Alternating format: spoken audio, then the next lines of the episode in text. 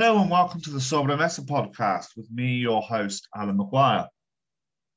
Today's episode is a continuation of the last one, uh, which was on the history and current state of Spanish feminism, which most, as most of you will know, has boomed in the last four or five years. But there's a reason for this. It isn't just clever marketing or people wanting to go out on the just the 8th of March to celebrate. There are real issues um, that are directly or indirectly affect um, women in Spain. And this podcast was created to bring you the contemporary issues of Spain beyond sun, sangria, and flamenco. Um, and that's what I will be doing, and I hope to do today, and continue to do in the future. Unfortunately, with with this with this promise and the purpose of this podcast, we do have to discuss some less than um, pleasant things. And one of those is the topic of today's uh, podcast, which is gender violence. So gender violence is the term used in Spain for crimes against women that include rape, sexual assault, and murder. We will be talking about these topics today. So if you're affected by any of these or likely to um, find them upsetting, then please do consider just listening to one of our, our one of our other episodes. We have plenty. Um, the reason we are talking about these issues in the Spanish context is because this podcast is about contemporary Spain. This isn't to say that Spain is the worst in the world of this um, on, on these issues, but it is a very um, it is an issue that is discussed a lot uh, in the media in Spain, and it is something that is discussed um, by all political parties, whether they're um, for the term gender violence, some are against the term gender violence. Um, gender violence is often referred to as domestic abuse in the UK. Um, so, yes, that is the reason for bringing you this interview. It isn't to single Spain out against all the other countries, um, but it is to bring you a contemporary issue. Is the reason for the uh, boom in recent Spanish feminism, and this, and as I said, this comes around the laws regarding what is rape and what is sexual assault, and the the murders uh, and with me today to discuss these issues, I have uh, Deborah Madden. Deborah is a um, researcher and a postdoctoral fellow at the Institute of Feminist Investigations at the Complutense University in Madrid. Uh, she's currently uh, researching and examining sexual violence in contemporary Spain. Um, and she's conducting research into this. She's written several articles on the issue. Uh, so welcome to Sobremesa, Deborah. Thanks, Alan. It's a pleasure to be here. Thanks for having me. Well, I, am I'm, I'm sure you prefer Deb, right, or Deborah? Either's fine. He's fine. Good. Either's fine. Anything that um, puts me on a par with Deborah Harry and Deborah Frances-White, and I'll, I'll take it. So, um, so, I mean, the first, I mean, so I think it's quite a big thing for people that um, haven't been to Spain or haven't been in Spain in recent years, that, and it's certainly been a big story since I've been here, that sexual uh, domestic abuse, um, but all the, all the way from um, from sexual assault all the way up to murder has been a huge issue um, for, and it's not been ignored or anything by the political parties, but it's um, it's quite a big campaign. You know, it's it's a big it holds a big area in elections and um, you know, sexual assault, violence towards women, and, and rape. They are all huge topics. Yeah, absolutely. I think that's very fair to say, and I think that there's two main reasons that gender and sexual violence is particularly significant in the Spanish political spectrum. And I think it's related to rape culture and abortion legislation, both of which have been hugely polemical issues in the last 10, 15 years. So, um, of course, we've got this um, extremely notorious, well known La Manada rape case. Mm-hmm. um, that takes place in 2016, in which an 18 year old woman's corralled into a lobby by five men during the Pamplona Women with the Bulls festival in the middle of the night um, and she's raped. They film it on the phones, and then um, the Spanish court decides to convict the assailant of sexual abuse rather than rape for reasons that we can we can get into in, in more detail as the conversation goes on. And also, as I say, in terms of abortion legislation, because we have um, a slightly more liberal liberalisation of the 1985 Abortion Act.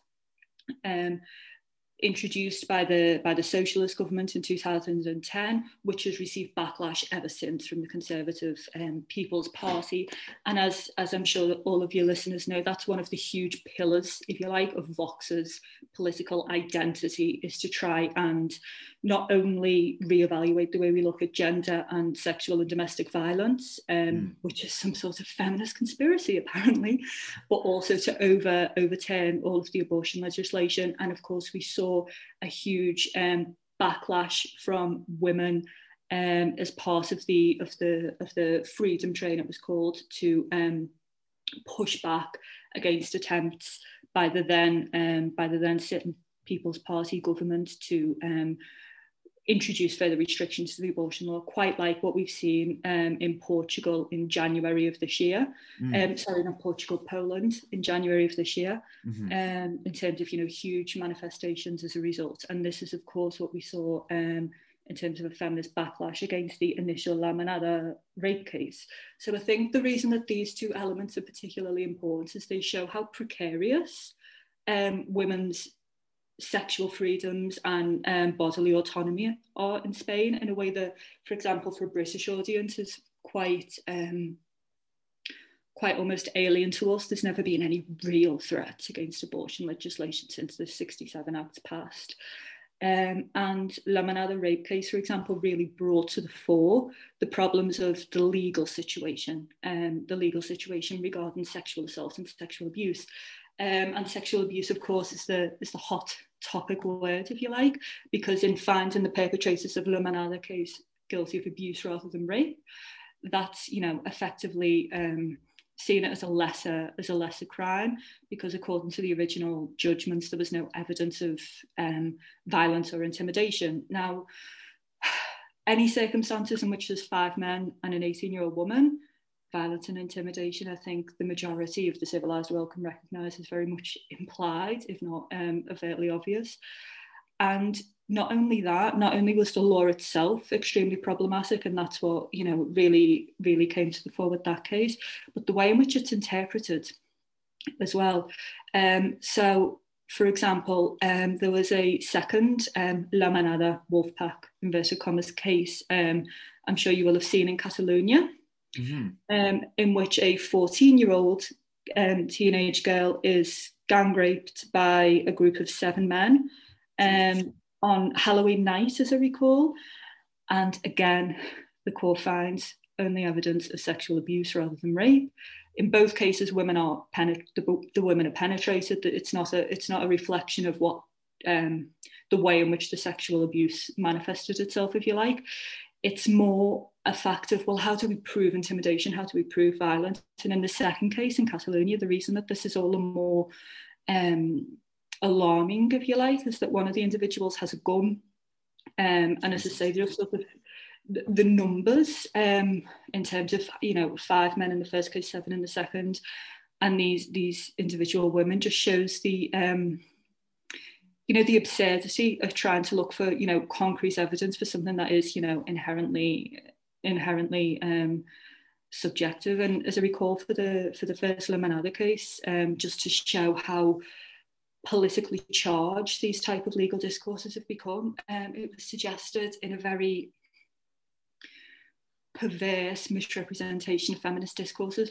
Well, to find these men guilty of rape would, su- would suggest that a woman's not capable to consent to group sex with five men. Now, I do not propose to speak for all women, but five men that you don't know in, um, you know, in a stairwell, that's not on the bucket list of sexual liberation and activity. No, you know, it's, it's utterly um, you know, as I say, like absurd the way not only the way it's written and legislated, but the way it's interpreted.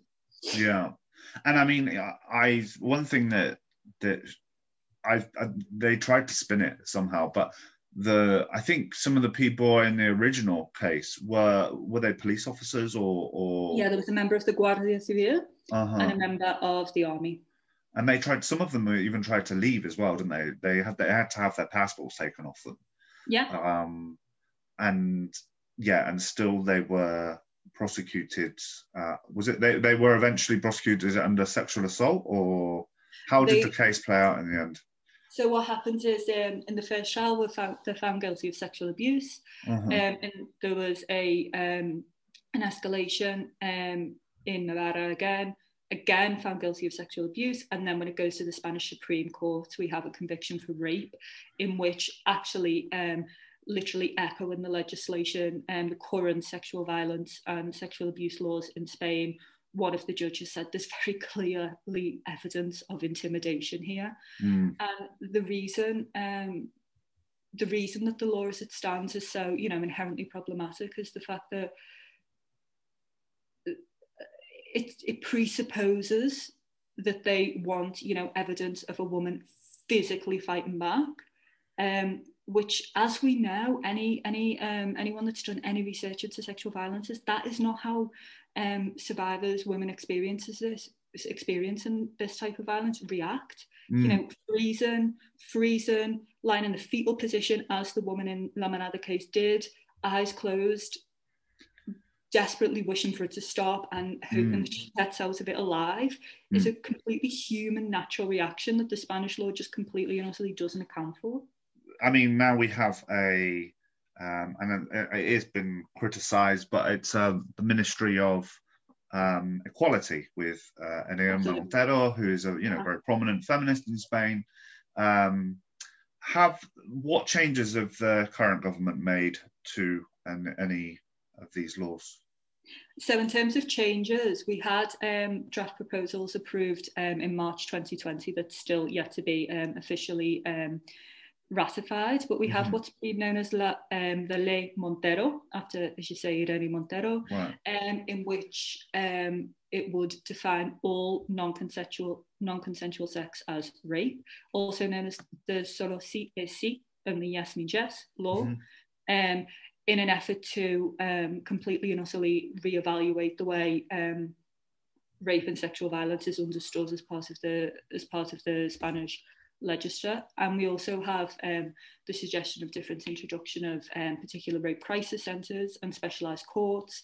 The latter has been particularly criticised as Vox as, um, you know, being a setup to um, um, unduly favour female um, female survivors. So none of these suggestions have been uncontroversial, to say the least. Mm. And I mean, it's it is quite a big thing that's on a lot of the Spanish radar. I mean, Pedro Sanchez tweets every time there's you know, but there are a high number of murders as well. Um, Absolutely, yeah. An alarming number of murders that, as, um, as we know, have dramatically increased during COVID 19 lockdowns. yeah. um, and the amount of calls to domestic um, to domestic hotline services. One figure I saw that it has increased by almost five hundred percent. Um, and as we as we spoke about earlier, we're both living in different parts of Madrid, but where I am, um, almost every single shop, and you know, when you go to the till, it's got a little poster up with information for a domestic hotline help centre, which again comes back to this um, comes back to this um, quality um, department of the of the department and part of their initiative to try and counter this.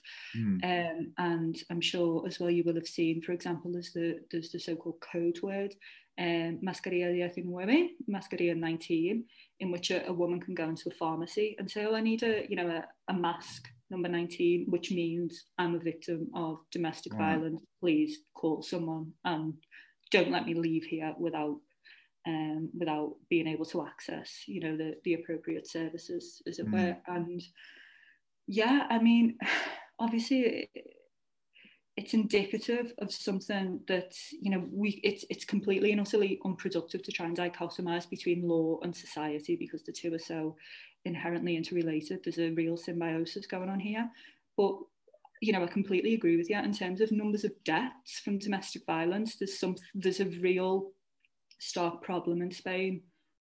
At the moment, you're researching um, uh, sexual assault um, in the Civil War. Is that right? Yeah. Well, what I wanted to do was. Um, as we know, after the initial La Manada case, we have this huge explosion of feminist discourses in Spain and feminist uh-huh. protests and women's strikes, um, which, you know, um, are under the banner of Cuéntalo, as in tell your story, which is the, the Spanish centric strand of the of the Me Too movement, mm. and other things to this effect. For example, banners and hashtags with you know solo si es si, which reflects the the upcoming law that I mentioned, um, and you know is violación, it's rape, as in it's not it's not abuse. And one thing that I found quite curious is that arguably quite like the Me Too movement, it was almost presented as a, you know, now women have woken up, now women are responding. And as a, as a scholar of feminist um, feminist history in Spain, I thought, well, that's it's a bit disingenuous to suggest that this is suddenly being born out of a vacuum, mm. or that you know women in Spain had been sleeping until La Manada case, you mm. know, um, and that this reaction while in terms of scale is hugely monumental and not like anything we've seen before it was something that I saw, you know, we needed to historicize a bit more effectively. Yeah. So what I um, wanted to do was, you know, go back um, into the earlier decades of the 20th century to see evidence of sexual abuse, how it manifests itself, and of course how women respond to it. And this has led me down um, down a trail of looking at female authored testimonies um, in Franco Spain about the dictatorship and the civil war.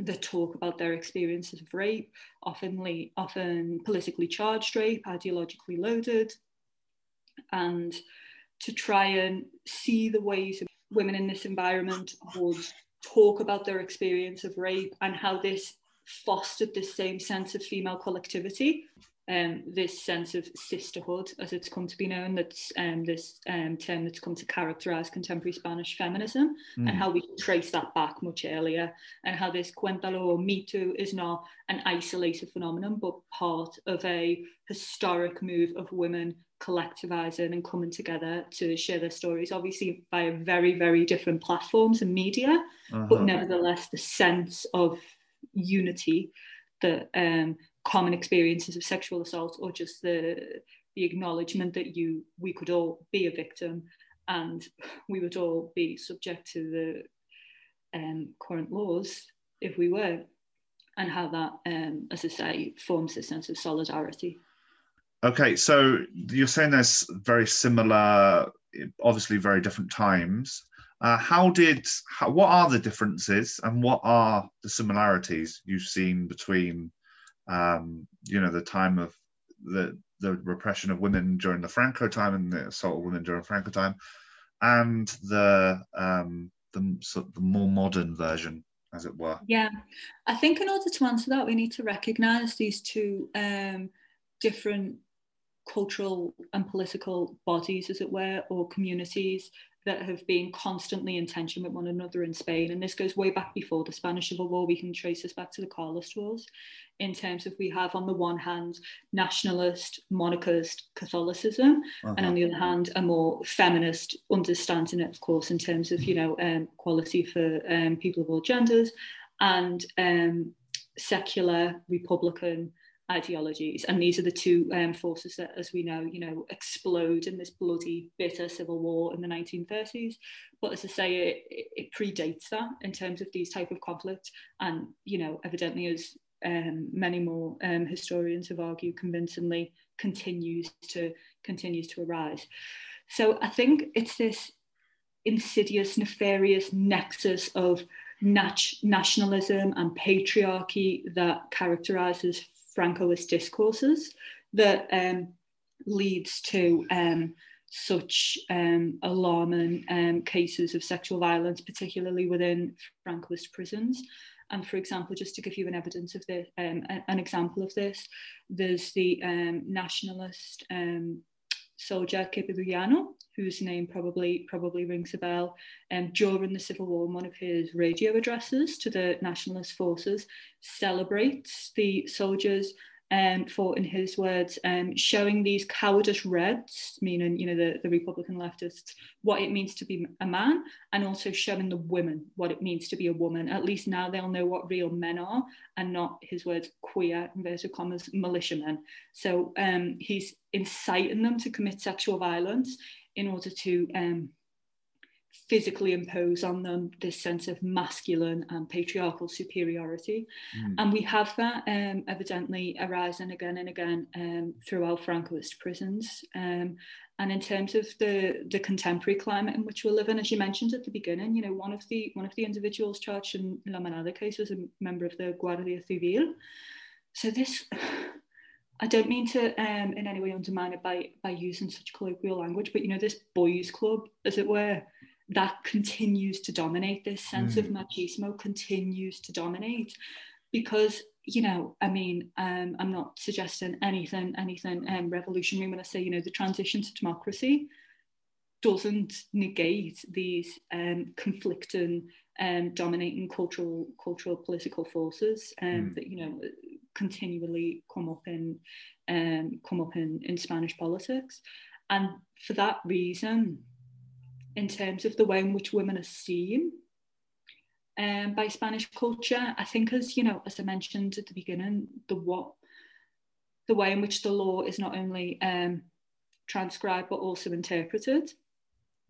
We're not looking at the female body as you know autonomous human individuals, and it's for this reason that we haven't been able to reevaluate or um, develop our, um, you know, Spain's collective understanding of how women and sexuality should be treated. So I think we're, the, the, you know, there's a lot of similarities there. It'd be completely disingenuous to suggest anything of the sort that women are in any way in the same situation as they were during the dictatorship. I mean, the, the is absurd.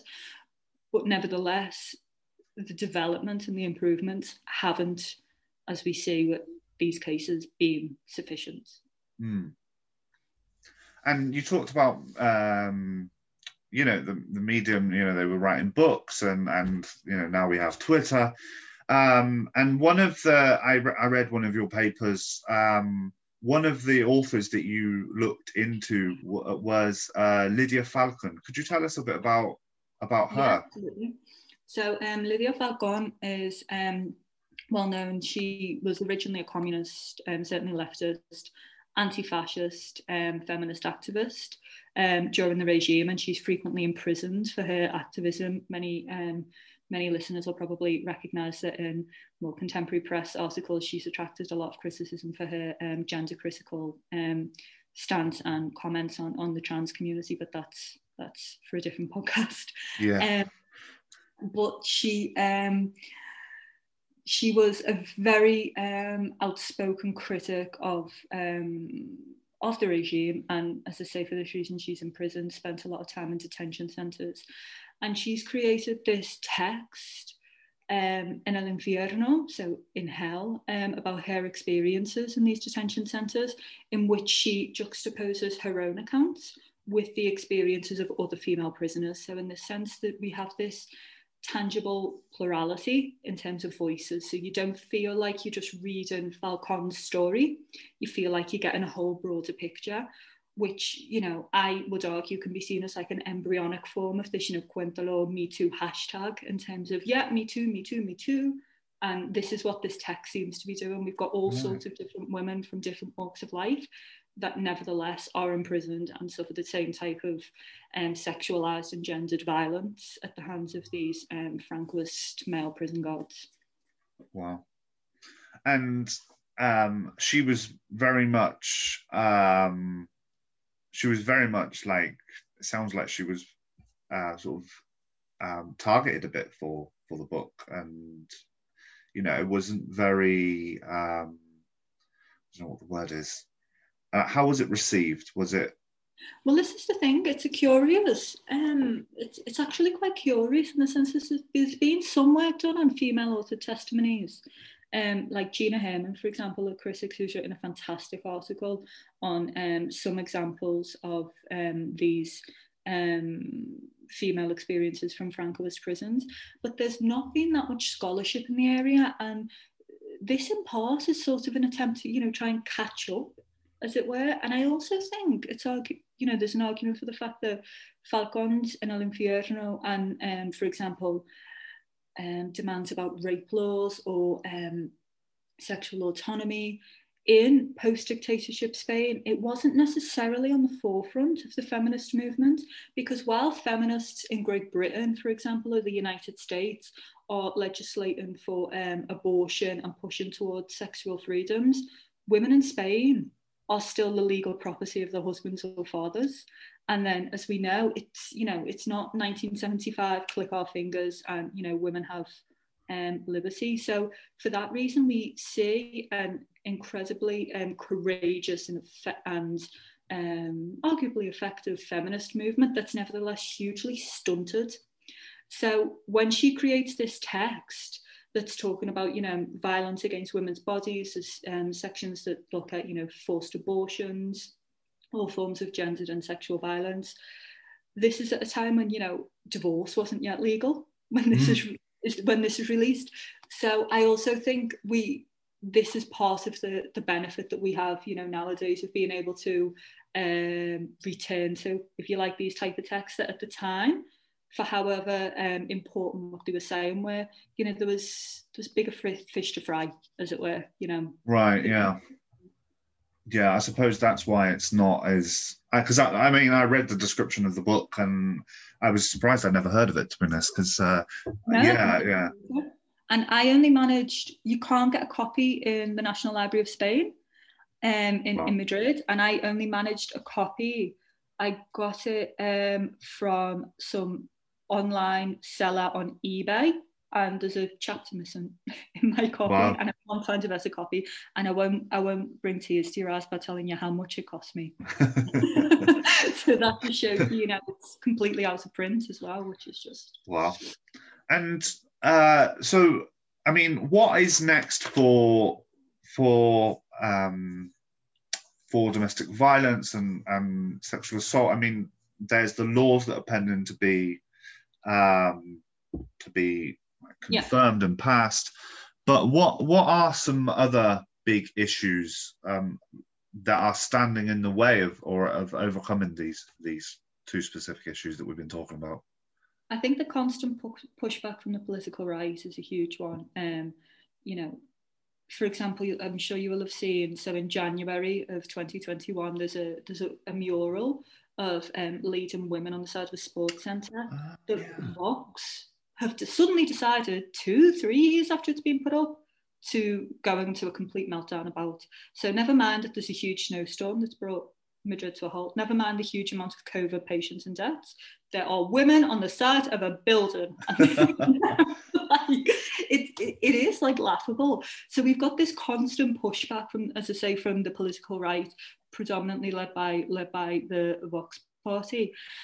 And I also think as well, it's going to take this huge culture shift. And obviously, the law and culture are interconnected and they sort of work off each other. Mm. Um, they're certainly not isolated bodies, but by the same token, to change the law is not going to change not going to change the mindset. And I think another piece of legislation, hopefully, might be quite um, effective in shifting our understanding of um, of gender and women's roles within Spanish society, which is, you know, the upcoming democratic memory law, which is an update of the 2007 historic um, memory law, um, mm. which explicitly notes the um, um, need for recognition of particular types of gendered and sexual violence and women's role in the civil war and dictatorship. And hopefully this will, um, you know, allow allow for more research into sort of, as I say, looking back um, at these female figures and seeing how that relates to the way the feminist discourses have have evolved. Because there's always this um, I'm sure your other guest who talks about the history of Spanish feminism will, will note this fact, but there's this somewhat um, snobby almost view from Anglo feminist um, feminism in Spain was very slow, not particularly effective, very conservative, because of course we've got the huge amount of illiteracy in early 20th century Spain and the you know the insidious influence of the Catholic Church. Mm. So for this reason, as I say, Spanish feminists haven't always been able to achieve what in predominantly Protestant countries was possible um, within the right. same time frame. And I think that we need to recognise the achievements for what they are and the context in which they're in. Mm. And it's hopefully by sort of through the combination of these laws and the way in which we can look at society through a different prism, it will it will you know it will improve. And I also hesitate to say that you know forms of education, and I don't mean this in any way propagandistic way, but as you say, you know, the amount of domestic violence, um, particularly during COVID, in terms of, you know, husbands literally killing their wives, you know, it, it's beggars belief, really. So I think that, you know, um, empowering women and trying to sort of get this shift in consciousness and, as I say, changing laws to reflect reality, as it were, mm. will hopefully sort of, you know, lead us um, to, towards a more um, I was going to say towards a more equal society, but I don't even mean that. Just towards a society in which a woman who gets raped by seven men can get a rape conviction with video footage. I mean, it's it's not asking a lot, is it? No, I mean, and yeah, thanks very much for your for your time, Deborah. You're very welcome. Thank you, Deb, for your time and insight into this issue. Now, we could go into data, uh, but it should be said that different countries collect gen, um, data on gender violence in different ways. How they categorize it and how they collect it is all completely different. But as I said at the, the beginning, Spain is, um, you know, not one of the worst in Europe or even the world relating to gender violence. Uh, in fact, I know a lot of females who say they feel more safe, you know, they feel very safe walking home in Spain. Um, and remember, and gender violence is normally related to people they know. So it's normally related to husbands, boyfriends, ex partners, and those sorts of things. Um, and the other thing that should be said is that it's a very, you know, it's a very country based thing. Um, this is happening all over the world. Uh, it's not just happening with fe- the feminist movement, it's also happening with race. You know, Black Lives Matter was a, was a global event uh, in response to the murder of George Floyd. But with regards to gender violence, there have been events in uh, France that have had a similar effect on the feminist movement there. And recently, in my uh, home country, the United Kingdom, uh, this this interview was recorded back in February, but sadly since then, uh, a woman named Sarah Everard went missing on the fourth of March. She was walking home in London. Um, she was a marketing executive and she was walking home by Clapham Common. And uh, after talking on the phone with her boyfriend, um, she never made it home. And her boyfriend reported her missing, and she was later found on the 9th of March. Uh, someone has been arrested in connection um, with this crime. He happens to be a police officer, the person that's been arrested, um, and he will go to trial um, soon. And eh, the other thing, and, and this did lead to consciousness raising within the, feminist movement in the UK. Um, and days later, there was a, you know, a peaceful visual uh, at Clapham Common where she went missing. Um, and the police uh, broke it up. You know, the, the, women stood there with masks on, socially distanced, with um, candles and flowers, and police um, come along and violently took them away. Pictures went all over the internet.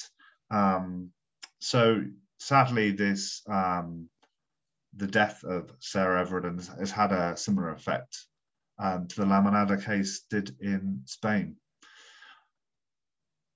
Thank you for listening to the Sobremesa podcast.